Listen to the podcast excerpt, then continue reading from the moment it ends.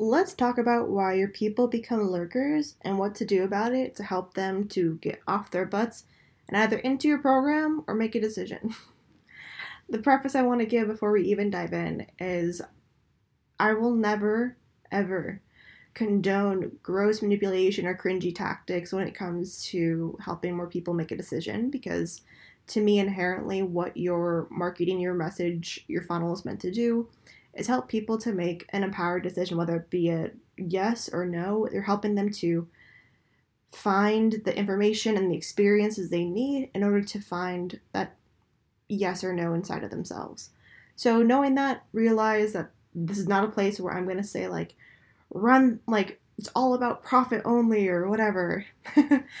to me, it's more about helping understand the reasoning of why these things happen, why people turn into lurkers, allows us to be more cognizant going forward with our content, with our sales posts and so forth to help get out of that. And also for our people to have a better experience with our content going forward. Because the reason why people are lurkers, as you'll hear, four main reasons. And a few of those are very easy to change. So I'll explain the solutions after that, but I want to explain these reasons so you can either catch the patterns that are happening or at bare minimum understand what's going on. So let's dive in. When it comes to lurkers, it's funny because this is one of the few times where you have, as we always hear in the online space, everyone's like, your ideal client is an old version of you.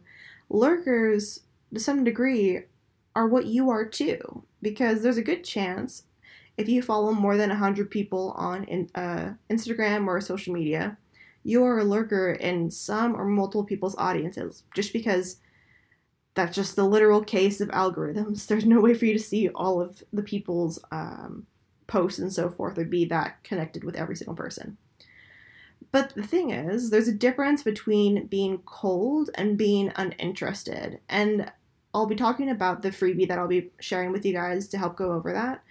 But the main thing I want to understand for you is it's one of the few times where you can start to understand your patterns as a lurker, which might be mirrored, but more often than not, your people are either going to be experiencing a similar th- thing that you are or the effects of what happened in a certain point in your business. So let me just go into this.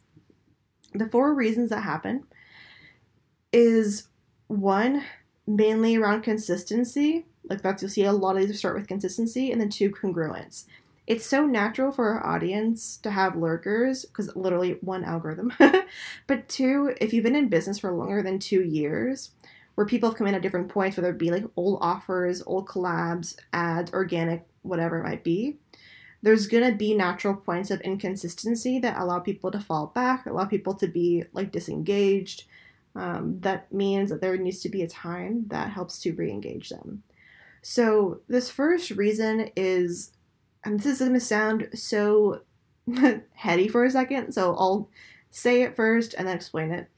The first one's inconsistent copy resonance, which literally just means your posts and the way you pitch your offer, they've heard the same way over and over and over again that they scroll past.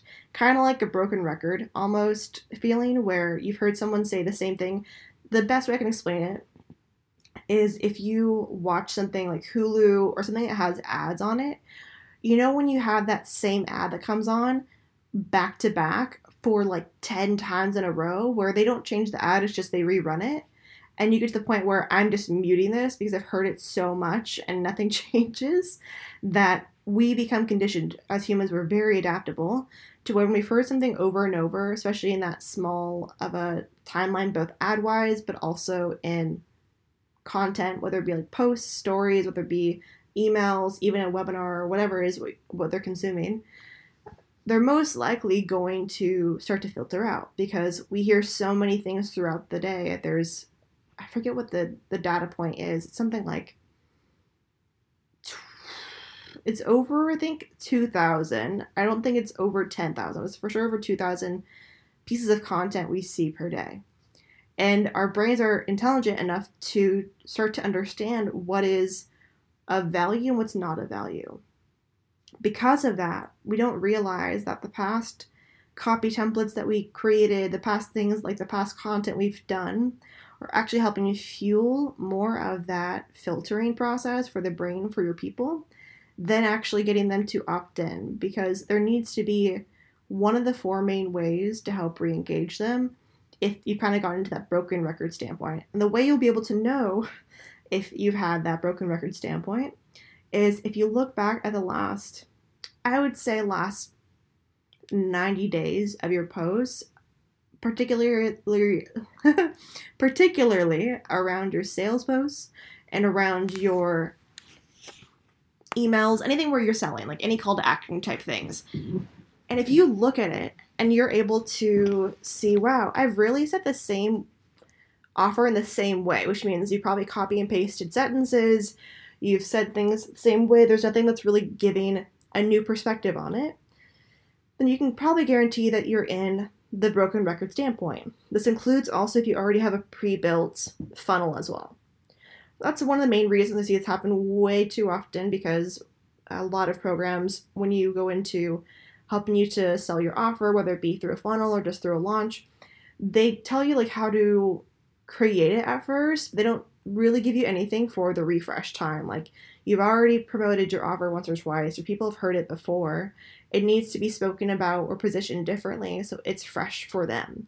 But a lot of programs just simply can't charge that amount for a refresh because that would be too much information or too much giving for a certain price point. So, number one is that broken record standpoint.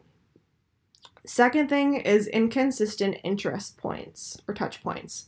So, what this means is that it swings from either like the inconsistent touch point where you have a list, but email them only when there's like a sales push happening every other month, or maybe like you post about it once a week, to also being a consistent but uh, unintentional touch point where your emails and posts are kind of like written off the top of your head without really seeing what might engage them.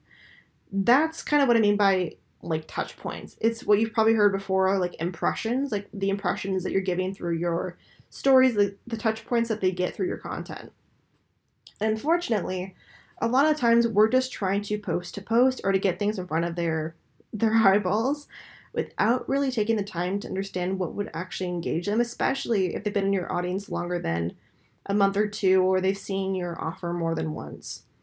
And by once I mean like by one cycle of launching or funnels, whatever it might be.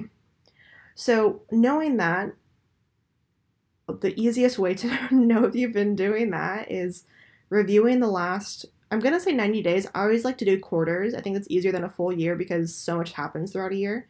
Quarters for 90 days are a pretty easy way to, to chunk stuff. So I would look at your last 90 days from the post you've been creating, from the content you've been doing, and so forth, and really look at it and say, how was this created? How was this piece of content created? Was it from just like I need to get this out. Let me just like quickly whip this up. Was there intention behind it? Did you actually know where you wanted to send them next and why? Did you take time to figure out how to make a better punchier headline for them? That kind of stuff. On the opposite side, for my friends who have a list and like have an audience but barely ever post, I think you know the answer. You don't really have to look back at your 90 days to know that. But those pieces are going to naturally bring people into the lurker standpoint because on one side, they're not hearing from you enough to possibly remember you. Not that they don't want to remember you, but that literally they just don't have the capacity to remember people that aren't like in their sphere unless they've worked with you or had some type of experience, which is why, as you'll hear me talk about later on in the upcoming episodes, how having experiences before they buy are so are so essential so they stick around longer they buy they buy more, but also that they remember without you having to be so consistent online all the time. So that is one perspective. The other perspective for those who are unintentional, I think part of this too is that yes, everything is an algorithm, right? But also there really is a level of energetics to it as well, where if we don't address for ourselves what our relationship is with social media and content, like does it feel like a job? Does it feel like we are having to sludge through? Does it feel like we're actually providing stuff or we're just trying to be a part of the conversation versus actually creating conversation that they want to be a part of? That's the difference that we're trying to understand here because if we don't understand the points that are um, the falter points that people aren't connecting with you, we're never going to be able to resolve it. So, this is more probably the biggest ones that I see. It's not directly tied to sales. Like, this could be for a regular story post or podcast versus an actual sales email. But it does affect sales because if you're having this happen, they're probably not going to buy or they're going to be even more cold. Other two, inconsistent offer topic evolution. I swear, these names sound so high level compared to what they actually mean, but until I find better names, we're sticking with it. So, for this one, it's really about if you've evolved in your business and people have been with you before that evolution. So, for example, past clients who you helped solve their problem, but uh, with whatever topic you were doing or, or issue you're helping, but now they have new problems, but you just don't have a program or topics you're talking about to help them. Uh, they could also be people who you've helped to talk a little bit about the topics, but you've evolved in a different way. Maybe you're not talking about those topics in the same way. Your ideal client has evolved to be like more advanced in that side versus you're talking to beginners before. Um, this is really a point where, as you'll notice, this is more for those people who haven't had the same business throughout their entire business. They've had different evolutions. For me, I was a website designer, then I was a social media person, then I was an Instagram person, then I was an ads person, a funnels person, then I was a funnel and messaging person, which is what I am now. And plus, now I'm uh, not now, but now more publicly, I'm talking about more energetics and um, spiritual side as well. So knowing that, it helps you to give a better lens. And sometimes the lurkers aren't really trying to be lurkers, but they don't know where they fit yet in this new evolution that you're going to. And this is where it's so important to make sure that when we're trying to bring these people out, we have to start to be clear about who we want to be in our containers when it comes to social media, when it comes to lists, whatever it might be. Because I think sometimes the the fault can happen on our side where we don't get clear for our people, and this could be a good like yearly thing or quarterly thing, where we actually address who is right to be in our container. Like, you know, you hear those phrases where it's like, if you enjoy cat things, tea, and whatever, you're in the right place. Doing more of those posts, you don't have to do it, you know, every week, every month, but at least every time that you do an evolution or even more consistently, like once, I would say at minimum once a year, uh, at maximum maybe like once a quarter or once a month is so important because you're helping people to give that that decision point that they need to either self select themselves out or re engage those who couldn't quite understand, you know, if they're in the right place. And we, we do this already with our when we're selling our offers where we're like, you're in this is the right place for you, this is right for you, blah blah blah blah blah blah blah. But we don't do it enough for actual containers, like the things that are outside of our just paid container, our lists, our podcasts, these type of things. So this is one of the pieces that I just see happen so often. And you should evolve in your business. This is not saying don't evolve. This is just saying make sure you bring people along the journey or, or help them understand if they're in the right place now versus just kind of like letting them stick around for sake of numbers. This last one you can't really do much about, but I want to make sure it's noticed because I talk about human stuff. I want to make sure that this is a part of the, the human evolution, and that is the last one just being the persons going through your lurkers are going through life transitions where they might have had to take a step back from solving the problem that they came to like follow you for just due to maybe things in life like a loss in the family, job change, move, whatever it might have been. So this is not a solution that you can solve, but this is something for you to realize that is so natural. I mean, there's been times for me where I think I had to to leave a program. The only time I've ever had to leave a program uh, a year and a half ago because it started right after I went through like a five year breakup.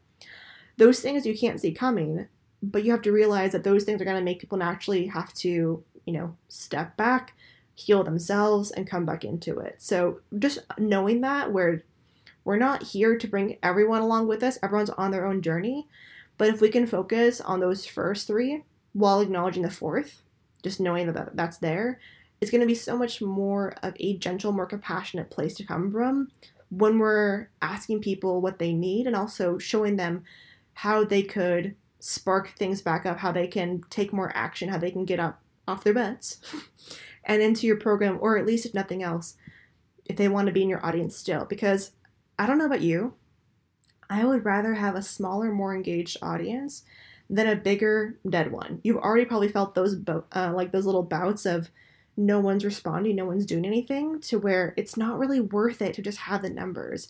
You can actually have the numbers and still have a highly engaged audience, but if you haven't been experiencing that now, we need to start first on this side. The first part is acknowledging the lurkers. So now we've talked about the reasons of why things, why people become lurkers. The main ways to get people back in the the action setting outside of that fourth piece, because again, those people are healing, they're on their own journey, let them be is going to be one of four ways. It's either going to be around shock, relatability, intrigue, or favor. And I don't mean to do this to you, but I'm going to have to leave you until we go to our next podcast, part two, to talk about more of these four. Because to be really honest, I'm about to head into a therapy session and I want to make sure that I have time for that, but also give you guys this context and get this out this week. So, first, your action step for now is listen to this, take the actions about checking your post or content, see which of those four reasons, especially the first three, do you feel like you've been falling into? And then, second thing I want you to do is below this, there will be either a waitlist or an opt in page for the lead magnet, the free, totally free piece called Ice Cold to I'm Sold, helping get lurkers off their butts the easiest thing to do is an interactive guide that'll be through just like a Notion template that is just like so rad, so helpful for you. So if you want that, go down below, get that in. It's free, but I wanted to solve this issue for people that everyone has before they start to do a refresh, which is is my audience even worth trying to connect to to get more people in the door? Because so many people start with ads only or start with like growth first to try and get more sales when you actually have a good 30 to 40% of your people in your audience who are actually still willing to buy, but they haven't been engaged or talked to and trained in the way that they need to to connect back with you and to make a decision on whether they want to work with you or not right now. So, talk about that in the next episode, but if you want to get the short answer of what that is, go down below and get in.